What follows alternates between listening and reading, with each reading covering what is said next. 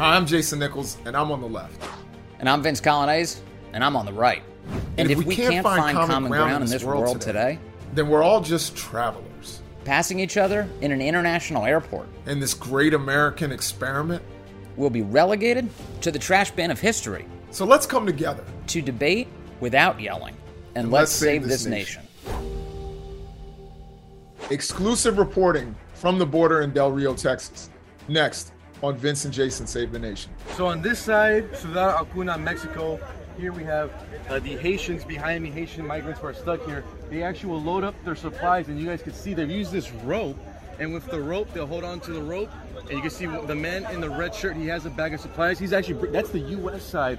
Uh, that's Del Rio. You guys can see the border patrol is up there with a couple of Texas state troopers.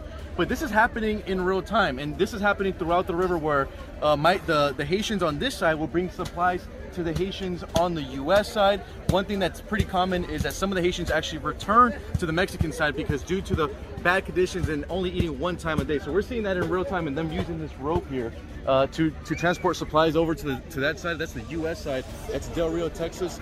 And we've never seen really anything like this, but this is, they're, they're, they're going back and forth and the border is wide open. We'll give you guys all the updates as we get them here in Ciudad Acuna, Mexico. Once again, I'm Jorge Ventura, reporter for the Daily Caller. Vince and Jason Save the Nation is brought to you by Goldco.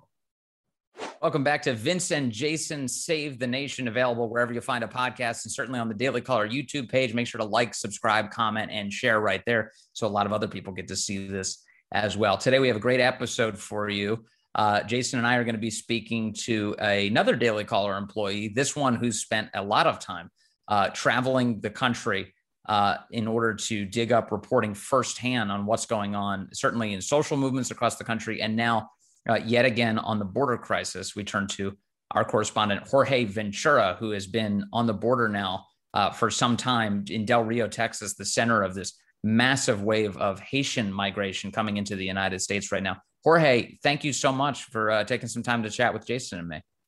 Yeah, thanks so much for having me on. Uh, how long have you been down there in Del Rio?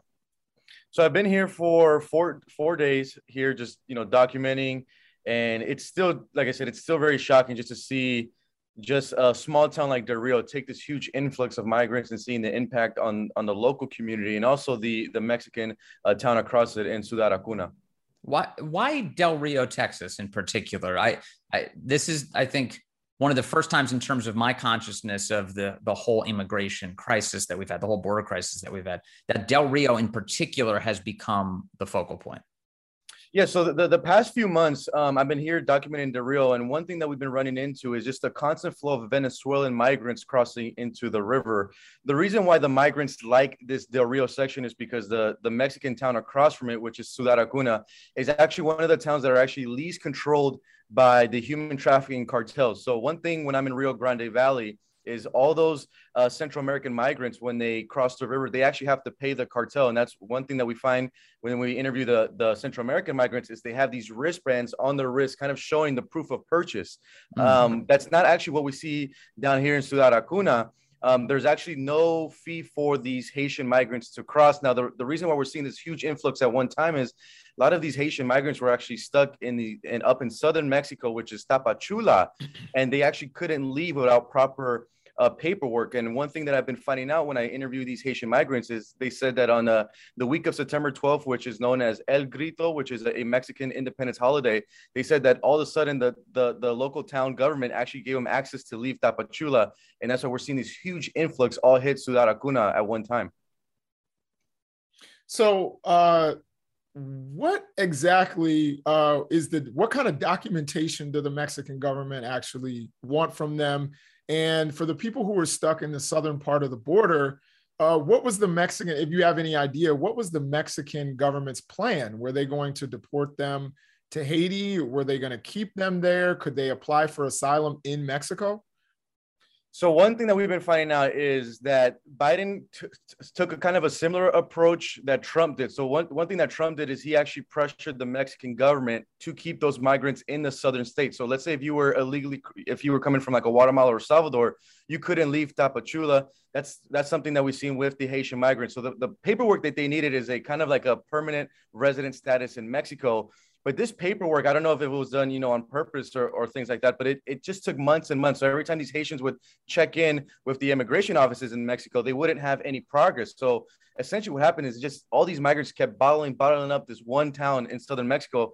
And they all told me that, like I said, the, the week of September 12, which is um, the week that the Mexicans have an independence holiday named El, El Grito, all of a sudden they said, due to the festivals, they were allowed to travel. And that's where all, you see all these busloads come into Ciudad Acuna, which is one of the more safer zones for these Haitian migrants to cross, so they don't have to actually encounter any cartel and pay any type of fee to cross that river. So this this massive inflow of Haitians into the United States, what you're pointing to is that this is the result of Mexican government actions. They released this pressure valve basically, and all of a sudden, Haitians who were living in southern Mexico are all moving into the United States now.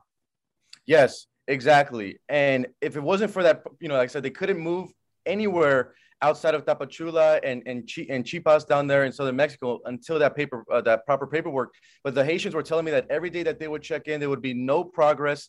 They had almost essentially little work for the Haitians as well. They were telling me that they were sleeping on the floor and basically having Haitian makeshift encampments in Tapachula. Now, I'm just this is just me speculating. I don't know, you know, if the Mexican local government said, "Hey, you know, we have a celebration this week. Maybe we don't want this community here," and all of a sudden they just let open the floodgates and finally let these Haitians travel freely. Which they all took that. Not all of them, but majority of them did take that opportunity to finally leave uh, Tapachula. Okay, so the Haitians that you're encountering, um, how long ago were they in Haiti? I realize that yeah. the thing that we keep finding out about is that it seems a lot of the the Haitians who are trying to get into the United States right now haven't actually lived in Haiti for some time. And, and that, that's correct, uh, Vince. So one thing that I'm finding out is the Haitians that I'm running into um, haven't actually even been into Haiti in five plus years. I've, I've been uh, the majority of the countries that they say that they reside in are either Brazil or Chile. So when you're speaking to the Haitians, right. they actually do under understand Spanish. So that's how I'm able to communicate with them. I do run into some Haitians that that you know speak Portuguese from Brazil. Um, so we're seeing them come from from those South America countries. So I spoke to one Haitian migrant woman who told me that you know she traveled through like 10 countries just to just to even have a chance getting into the US. So what they'll do is they'll re- reside in like I said countries like Brazil, Chile. They would find work and you know kind of get integrated in the community. Um, but at the end of the day, their goal is still the is still to get to the United States. So I have a, a couple of questions. Number one is uh, did anyone give you any stories of exploitation? I know you said that um, the cartels in Mexico largely aren't in the areas that the Haitian migrants have been coming through, but they've still come through some really dangerous areas and can easily be pointed out uh, in some of those countries as foreigners, you know, obviously because of their skin color. So they're going through places like Guatemala, they're traveling through places like Honduras. Um, have they suffered any kind of exploitation that we oftentimes hear that migrants suffer? So I, I have spoke to some Haitian migrants who, you know, some women ha- that have been sexually assaulted on the way. Um, the most common, the answer that I am running into is that these Haitians are paying, you know, human smugglers and coyotes to travel through Mexico, through Central America and that's that's one thing that they said is um, is basically the what, what stresses them the most because some of these human smugglers and coyotes will actually you know they'll provide them routes and kind of just leave them you know in the middle of nowhere. So sometimes they said hey we actually don't even trust you know human smugglers to get across. We, we were trying to do it through either buses or planes but the, the human smugglers and throughout Mexico and Central America are taking advantage of this Haitian uh, caravan and just basically selling them this dream that hey, if you just get to the U.S., you're gonna get temporary protected status. That's that's kind of this myth that not only the Haitians kind of have, but also the this huge influx of Central American migrate um, migration as well as this kind of this uh, this thinking that hey, if I just get on U.S. soil, I'm gonna be you know temporary protected status. And I think one thing that's really surprising the Haitians and maybe surprising some folks here in the U.S. is seeing how fast. Um, they are being now deported back to Haiti. So one thing that we are seeing now is that the, the single men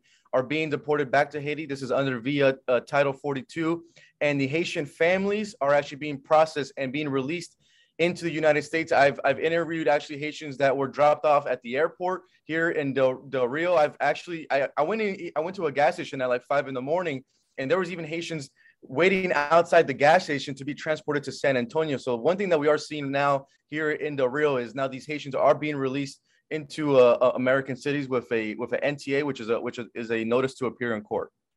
Okay, so I, I have uh, a couple of questions uh, to, to, kind of follow up with that. Um, is it, uh, you know, because of COVID, um, the reason why countries like Brazil and Chile uh, are maybe not accepting some of these Haitian people? Is it because, is that the reason why they're migrating north instead of trying to settle in countries where they understand the language and, and they've been for the last several years? Is that a function of COVID or is that a function of right wing governments like Bolsonaro, who, you know, many people would argue is anti black um, and anti immigrant? Is that, is that, what, what is the reasoning for a lot of these Haitians feeling like right now is the moment that they need to leave places like Chile and Brazil? So the the the common thing that I am I am getting is that that COVID 19 did have a huge impact, definitely when it comes to work and just kind of now they're in an unstable place. You know, one thing that I think it, it's pretty common, but I've, I've heard I've heard these from the Haitian migrants is you know in countries like Chile and and Brazil, you know, um, there's still a amount of the population that is still very racist towards these foreigners, and that really has an impact on you know them finding work and just feeling comfortable with their family. So that's why um, when I interview them, that's one thing that they, they continue to express is saying, hey, we wouldn't mind living in these countries, but due to the climate, the culture, um, a lot of the, a lot of the Haitian migrants that I met are not big fans of Bolsonaro, so that might also play play a, a role in that too. But COVID nineteen by far was the biggest impact, especially when it comes to jobs. But that that idea that they expect temporary protective status, you know, you suggested that um, that the one one of the reasons they believe that is that's what that's what they're being sold by the cartels. Um, but we're also seeing obviously proof here in the United States that you know so long as you come as a part of a family unit uh, and you're not a single male, um, that your chances of getting in seem to be very high. You just have to wait wait your turn. Uh, we're seeing those amazing images underneath the International Bridge in Del Rio, Texas, where you know upwards of thirteen thousand Haitians were gathered at one point uh, in the past few days. Um, what is leading them to the conclusion that just getting here means they will be able to stay?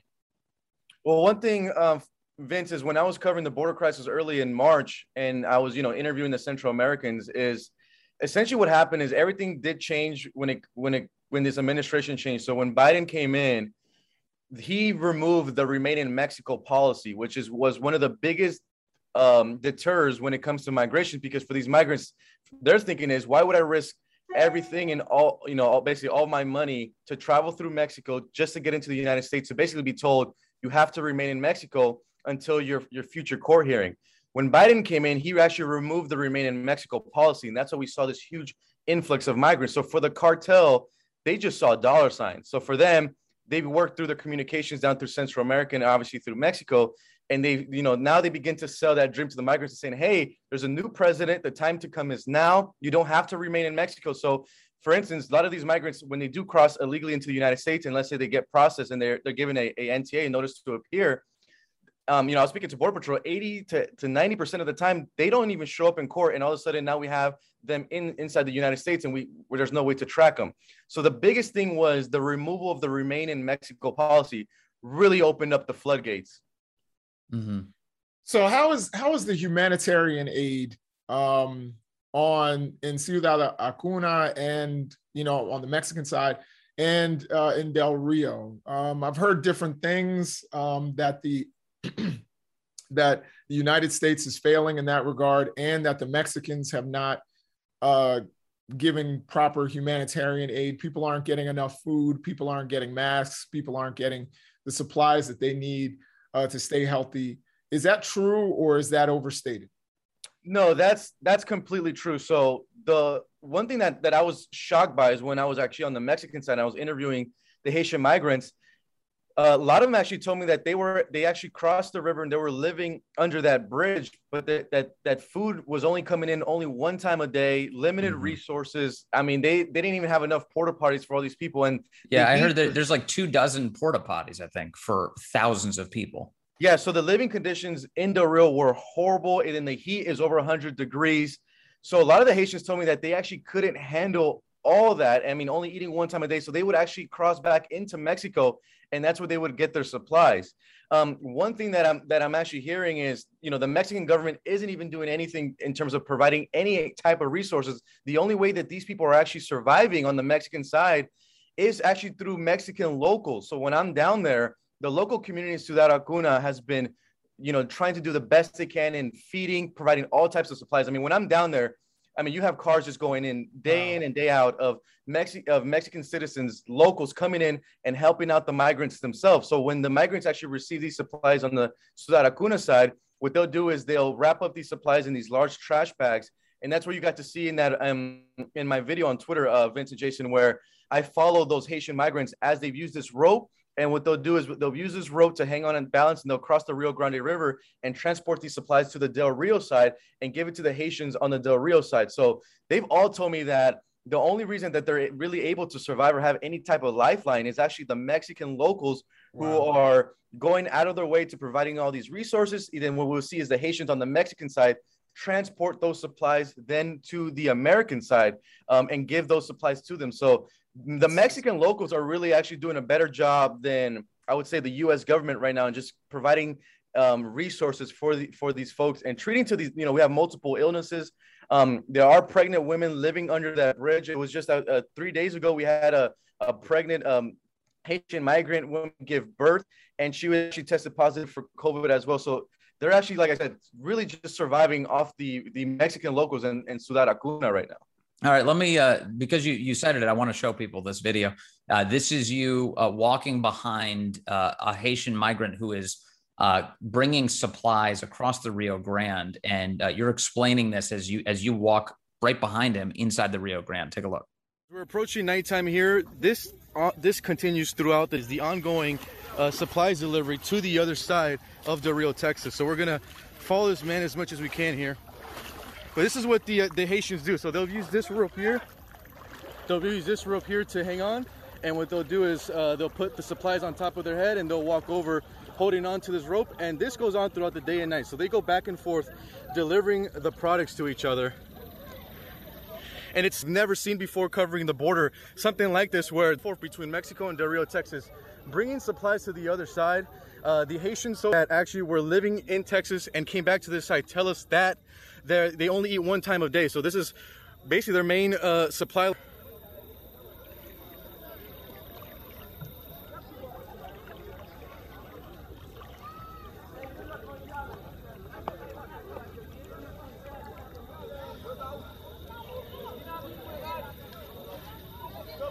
and they go back and forth. The water's kind of coming up here, closer to uh, higher up on my chest here, and this is where you can, you can see he's he's grabbing the rope down there to kind of guide him, and he's going to have some helpers on the other side as well. Jorge, how dangerous are the conditions as you're walking across the Rio Grande? Uh, what's the what's the current like? And and like that rope, having a rope there is very suggestive of the fact that this is a perilous thing to do. Yeah. So the, I mean, yesterday when I was there, the the current wasn't wasn't too bad. Um, the the water comes up to at least say you know up up, up to your neck. So I mean that that that right there, they're able to get across pretty. I would say pr- pretty easily as long as the rope is there. It's a it's it's a huge help, and mm-hmm. they're able to transport, like I said, day and night. Um, whether it's people, whether whether it's supplies, they, they move in and out. Something that I've also, like I said, I just find common is, you know, those Haitians that are living under the bridge. What they'll do is if they don't have enough food, is they'll they'll cross back into Ciudad Acuna, get their supplies, eat whatever they need, and then they'll cross back into the Del Rio side and if you could actually see um, Vince in that video, you know, the Border Patrol and the Texas State Troopers are, are right. They're actually watching this uh, go on throughout the day and night. So it's not like they're enforcing anything. It's not like they're, they're, they're blocking off anything. It's, it's, it's just happening. It's almost like an open, open flea market. So with, with, uh, first of all, Jorge, I wanted to ask. Uh, we've we've heard about a lot of right wing politicians who have gone down and visited that area. I don't know if you've seen any but usually because they're trying to make a point about you know the danger of immigrants coming into the united states. Uh, have any left wing have you seen any left wing politicians make their way down to del rio um, you know and and talk about humanitarian aid and the conditions there? And uh, you know maybe try to highlight what needs to be done? So as of right now the the um, the only two that I've that I've seen are um, one of them is the Congressman Henry Cuellar. So he's a he's a Democrat. He's been very vocal since the beginning of the border crisis, just trying to give attention to it. So Henry is always still here. He'll he'll visit often and, and is talking about this issue. Um, and really, the only other one that I've seen is uh, the mayor here. Uh, the mayor here in Del, Del Rio is uh, is a Democrat. Bruno would actually, you know, he he comes down, he talks to, you know, he he's the one who's I would say is being the most vocal. He's trying to get the Biden administration to come actually visit the border. And you could actually, you know, if you go on his on his on his Twitter, he's always, you know, tagging Biden and, and the administration. But that's that's the only left wing, uh, I would say, you know, politicians that that we've seen so far uh, talk about this issue right now. But Jorge, when the way, how are they talking about this issue? Because I know in at least Henry uh, Cuellar's case, uh, he is saying we need to get control of the border, and the Biden administration is ignoring it, and they won't take my calls. Uh, that's that's his desperate uh, uh, call. What is the mayor of Del Rio saying? Um, essentially the same thing. He he's beyond desperate, and this is not you know this is not something new for the mayor of Del Rio. He was speaking about this issue in March. Like I said, I was down here in Del Rio in March, and they had the, the problem of just constant Venezuelans coming in and something to, to kind of keep in mind here is that you know city a city of Del Rio population is 35,000. This whole this this town only has five ambulances for the whole town. So essentially they're using all of their local resources in attending to these migrants. So the mayor here has been has been speaking out since the beginning of the of the border crisis. Obviously, now he, he's getting more media attention. But the last time uh, that I spoke to mayor, he said he has not heard from the Biden administration. He hasn't heard from Vice President Kamala Harris. I mean, just just a couple days ago, we did have DHS Secretary Mayorkas stop down and, and view, view the border, but he he's been exhausted on, on, trying to get this message out and just trying to get any type of attention on, on the border, especially the, the, the humanitarian part of it as well. So we we've been hearing a lot about uh, the Biden administration uh, ramping up deportations, making them quicker, uh, are, is there any concern that maybe they're not taking into account uh, people who are real political refugees, people who have uh, reason to believe that they are in danger in Haiti, um, and they're just kind of rushing in order to get this uh, this crisis and and this basically this political eyesore to disappear? Rather than really looking at the situation, like, are, are, is there concern amongst Haitians or Border Patrol that maybe some of these people are uh, legitimate asylum seekers and and deserve that? I know that some people have gotten asylum, um, and, you know, or at least have have passed uh, the early stages of it. Um, is there concern now with with ramping up uh, deportations that maybe they're not going through the process the way they should? So one thing that we're noticing, and, and, and that's a good question, it, it almost is, it seems as of right now that that has been kind of completely thrown out the window. So right now, there's so many migrants that they're that they really just are trying to get this bridge situation figured out. So so like I said, one one huge thing is here is that if you're if you're a single male, you will be getting deported back to Haiti, and they're doing this rapidly. I mean, they have it at eight flights per day, maybe even more.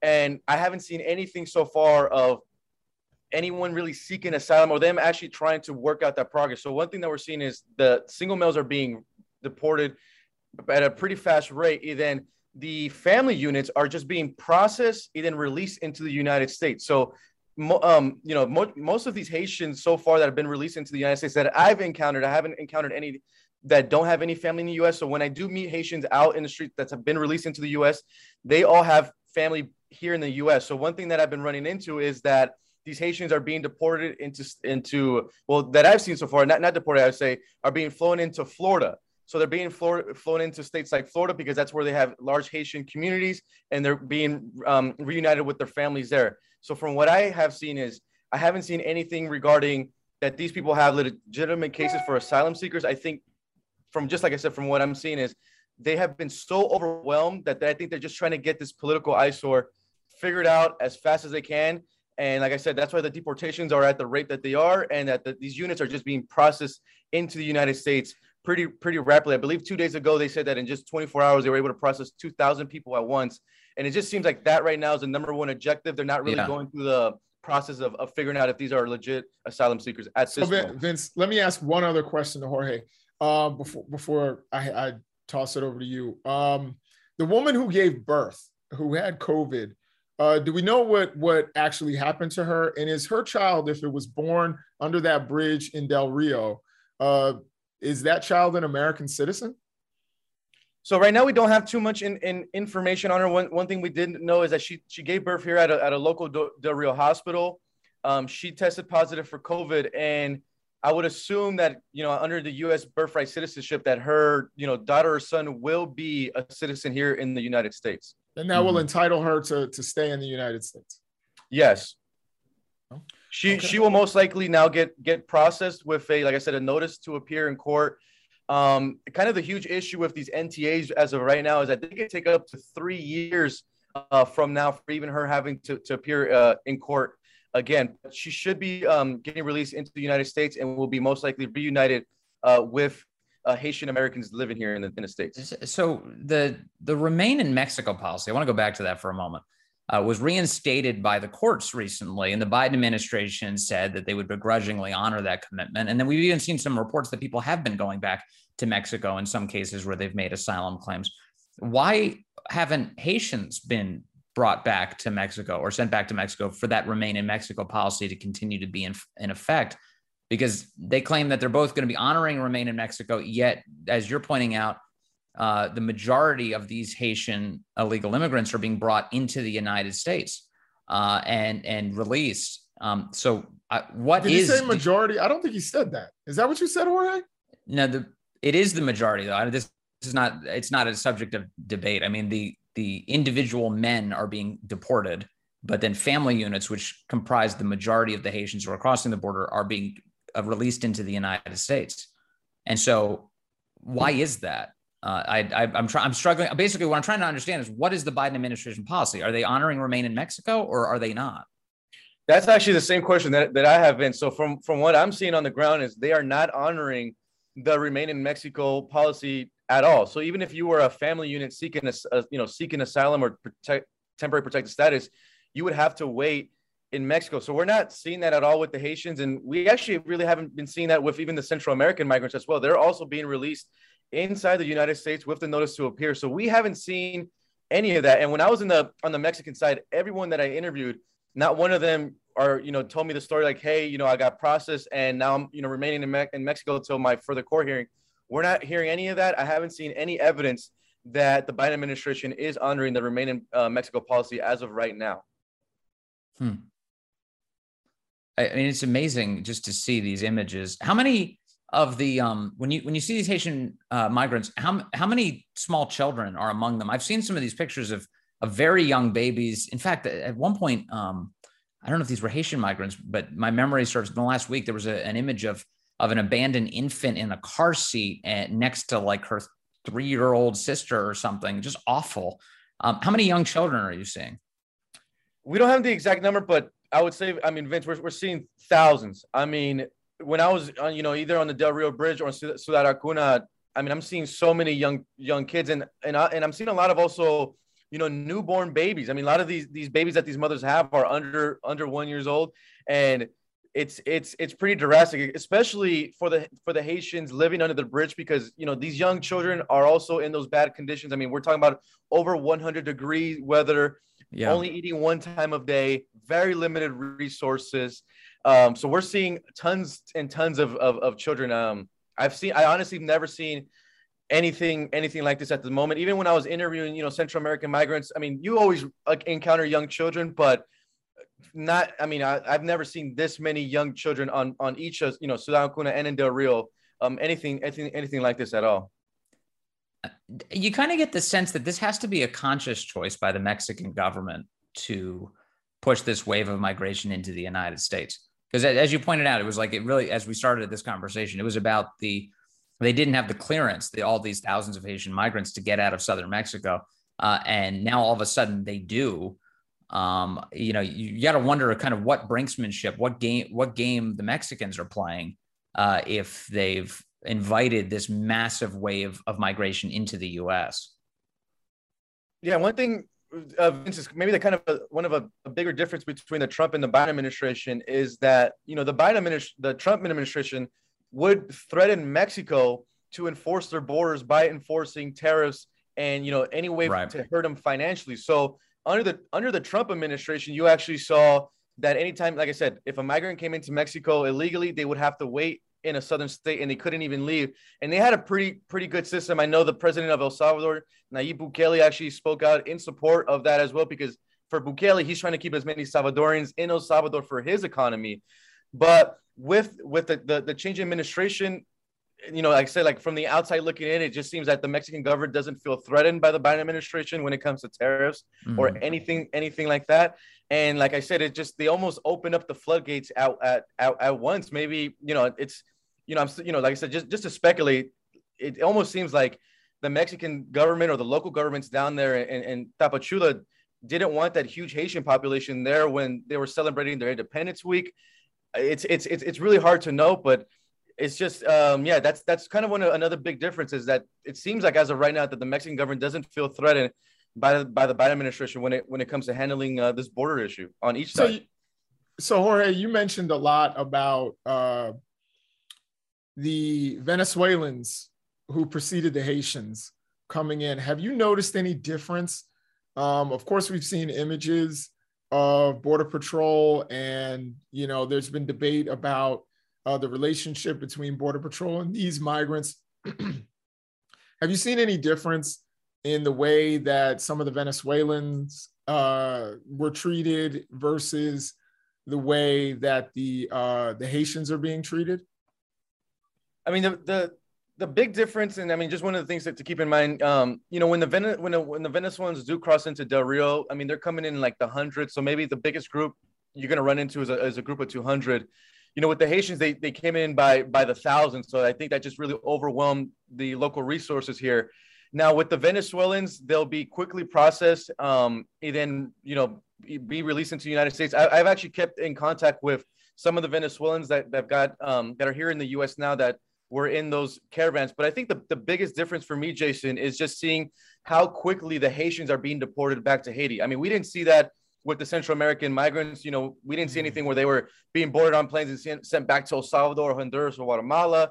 We, you know, I haven't I haven't seen that at all. So I think the biggest is just seeing how quickly they're deported them back to Haiti. And you know, one thing to keep in mind is these these Haitian migrants, they haven't been to Haiti in over five years. It's Right. not like they migrated from Haiti, you know, into Mexico, then are trying to cross into the U.S. You know, they've they they really don't, you know, they're unfamiliar with that country, and you know, right now when when I when I interview those Haitian migrants, is they're fearful that if they are deported into this country, they obviously don't know the country anymore, and it's in it's in a political and economic crisis right now with the you know with the president recently being assassinated. So that's that's one thing that I've I've kept in mind is I just haven't seen these dep- deport these uh, deportations as quick with the Haitians, and and you know this is you know we've been dealing with this border crisis since March, so you would think that you know even with the Venezuelans or Central Americans that they would be deported quickly. We just we just haven't seen that, and that that to me so far has also been really one of the the biggest differences. Yeah, it's really an, an amazing thing, actually, that there's such a contrast uh, between the treatment of Central Americans and the treatment of Haitians here. Uh, and it, I think it lacks a good explanation. You know, the White House was asked this week about this, like, what is Kamala Harris doing here? Uh, and they once again resorted to saying that, well, she's addressing root causes. I'm not sure what root causes she might be addressing when it comes to Haiti. Central America, there's a pretty well worn, and I would say, uh, you know, ineffective uh, in, in, a very obvious way playbook, which is we just keep pouring money into Central America and hope for the best. Uh, I don't know what the plan is with Haiti. I'm not really sure, and and I don't think the Biden administration has signaled how it addresses the root causes of Haitian migration wherever it's coming from. Yeah, and I mean one thing to, to keep in mind is now, you know, and uh, there was a recent report like a day or two ago by the New York Times where the Haitian government is coming out saying we don't know what to do with these deportees. I mean, they're essentially now homeless deportees in Haiti, in a country that's already in political and economic crisis. I'm not really sure that's the best way to go about it. I mean, one would have to think that, you know, these Haitians being deported back into this country with all this crisis, that they'll eventually make their way back into South America and maybe in attempts try to get into the U.S again so that's very unclear and like i said a recent report by the new york times even suggests that the haitian government doesn't know what to do with these these deportees they don't have the resources uh, to keep to, to, keep up with them and i would i would expect that um you know you know in a week or two they're they're really going to have a huge crisis in their hand in, in in haiti when they have thousands of homeless single male deportees in their country. Yeah, I mean, they've already got uh, quite a few crises. Of course, you said the political instability. Uh, and, you know, they've got gang violence just like they have in Central America. And of course, we know that they've had another earthquake. They still haven't really fully recovered from the, from the major earthquake that killed 300,000 people, but they had another one that killed another 2,000 people recently. So the uh, you know I think that these deportations being really quick uh, have been you know I, I'm surprised that there hasn't been more of an outcry from the left uh, at the Biden administration for the way that they've reacted to this. Um, you know, the Biden administration has been praised by people like Tony Gonzalez uh, and some right wing people who are saying, hey, good job for deporting them really quickly. Uh, I'm surprised that there hasn't been more pushback from the left. Um, but uh, what I, being on the ground, I, I know you're just, you know, you're a reporter who reports the news. But if you were kind of in a seat of power, uh, being that you have the experience of having seen what's going on and the conditions, what would you say would be a good fix if you were Kamala Harris or President Biden? Oh, that's a tough. Uh, that's a tough. I mean, you know this. You know this is just a very complicated. You know issue. It's not. It's not a, a black and white. Um, you know, it's it's it's very difficult. Uh, you know, to what I would do because the um, you know the remain in Mexico policy it did you know deter migration and and you know you do want your country to have borders and a strong immigration policy and a, a, policy that just makes sense all around. It's it's really difficult to say what you know what exactly to do right now because with the remain in Mexico policy, it does put in danger these migrants because you're essentially putting putting them in border Mexican towns that are Mex- Mexican cartel owned, who you know human traffic, hum, you know these migrants. The, you know some of them are actually the majority of these men are sometimes recruited into the cartel as hitmen for them so it's it's difficult to say what what I would do. I think, you know, from you know, just looking from the outside and maybe just looking at everything, I think one thing that that I would try to that I would instill, let's say if I was in power, is that making sure that Mexico stops this problem at their borders. So that's one thing that um, even like Guatemala and El Salvador, they actually didn't they liked Trump's policy on that because you know for Guatemala and El Salvador, especially for El Salvador, the president was vocal saying he said, Hey, I'm trying to keep as many Salvadorans in El Salvador to help out our economy. It's actually not good when our own people are leaving to the US. We actually we're, we're hurting. So he liked that the, when the National Guard was strong on the Mexican border because you, you got to bring you got to keep those Salvadorans in El Salvador. But it's you know, I, I got to be honest, Jason. It's just it's very difficult just to just to you know to say you know this one fix fixes all. Um, and then you know we're as of right now, like if we're you know speaking in today's terms, even if you wanted to help these people. So let's say you wanted to say, hey, you could stay in the US. We simply don't have the facilities and the manpower to handle these people. I mean, the reason why they're being released into the US is because every single border processing facility is at overcapacity. Some of these uh, borders, border uh, processing centers, they're over capacity by 500%. Um, I was speaking to um, Congressman Brian Babin, you know, just two months ago when we had the huge influx of Central uh, American migrants he said that he was visiting these migrant facilities and you know these pods or these rooms that are, that are only made for like 32 people. He said each of these rooms were holding like 500 people. You have people sleeping on top of each other. I know nbc news even put out a report last month that some of these migrants are being sexually assaulted in these migrant facilities. There's just really no i was you know there's no easy way to go about it. I mean if we're like i said we're speaking in today's terms even if we wanted to help these people we simply do not have room i mean or anywhere to hold them at, at, at, at this moment I have to ask you about the political assessments that the Haitian migrants are making. Uh, when you chat with them, any indication that they had, uh, you know, that they had a different thought about their chances of getting in when Donald Trump was president versus now with Joe Biden as president?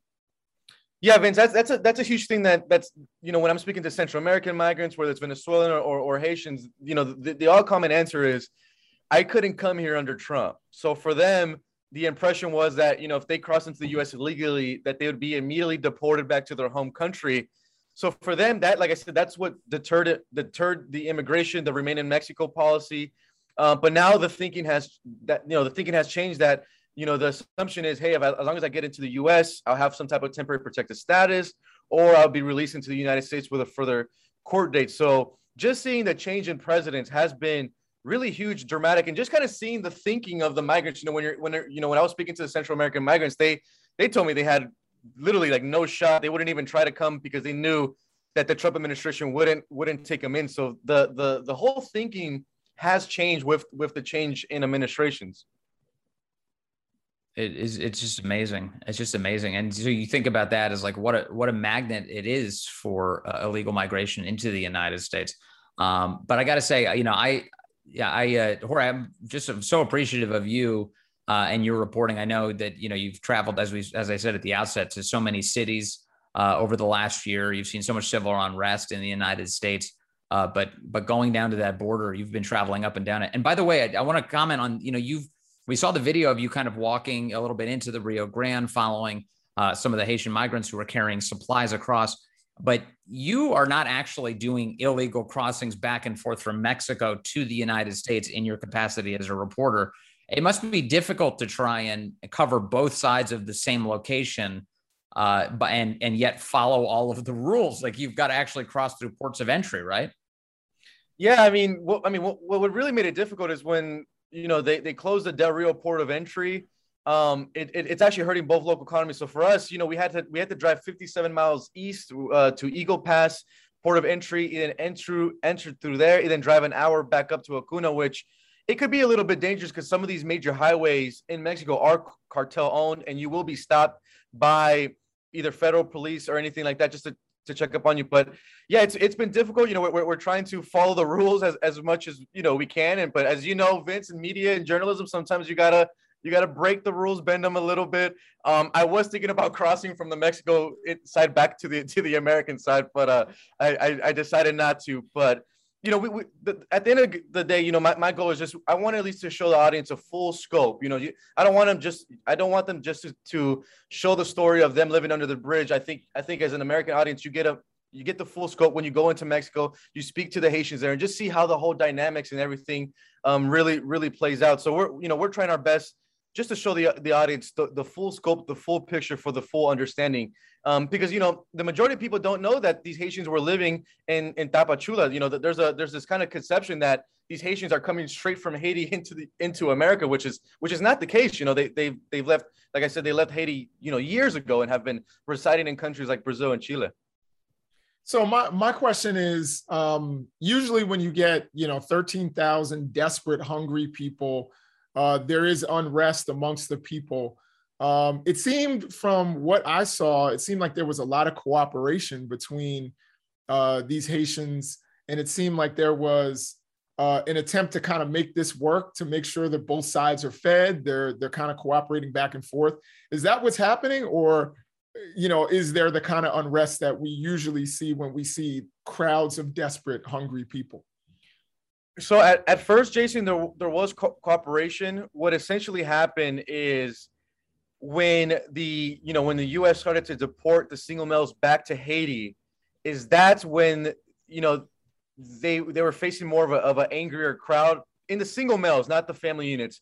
So this actually was worrying the Texas State Troopers. So that um, if you guys even pull up the images, right now we see at least like 150 state trooper SUVs parked inside the migrant camp. And the reason why we're seeing so much law enforcement presence is to stop any potential civil unrest between the single males. Now that they're, you know, that now that they're that the news is reaching them that hey, we're going to be deported back to Haiti. Um, it was actually reported yesterday that one of the buses uh, that were being taken into a processing center that the that the Haitians actually almost took over the bus.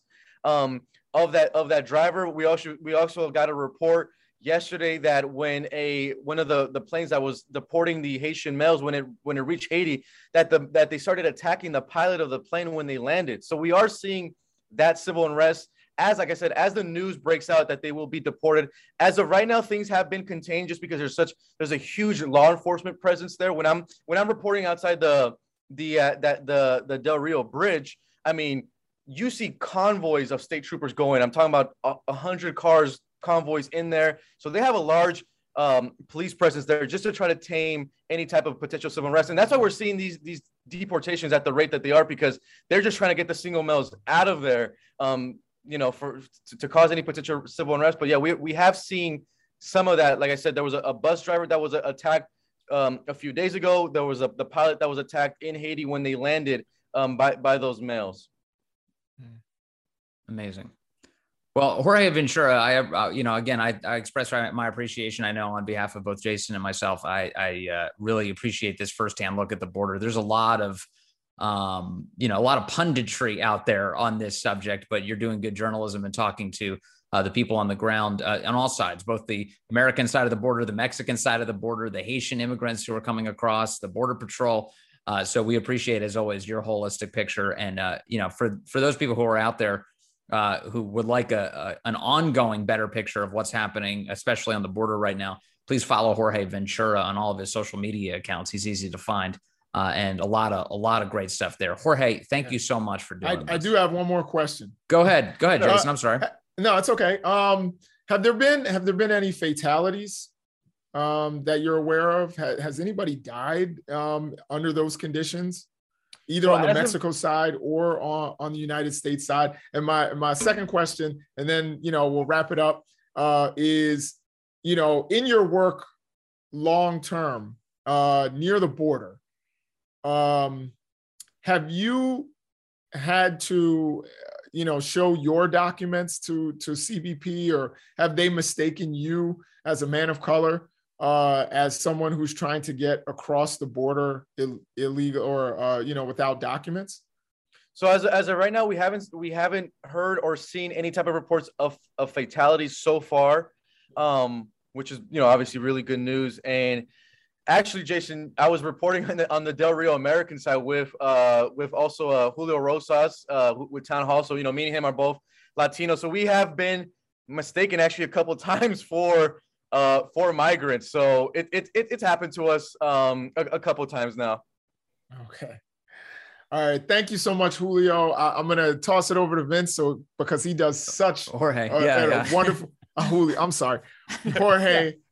But the other guy's name was Julio, right? Yeah, yeah. People make okay. All right, I just I just want to make sure you know I wasn't just you know being racist and making up a Latino name. You know, uh-huh. uh, that just it just didn't pop in. I was like, eh, he's probably a Julio. Uh, um, well, the two of them, I mean, they're just down there all the time, constantly on the border. They're really the resources, man. Both Julio and Jorge. No, right. no, it, it, Jason, it, it, it happens all the time. Actually, I, I, met, I just met a, a reporter who who came up to me. He said, "Hey, are you Jorge Rosas?" I was like, how did you uh, how did you combine the names there?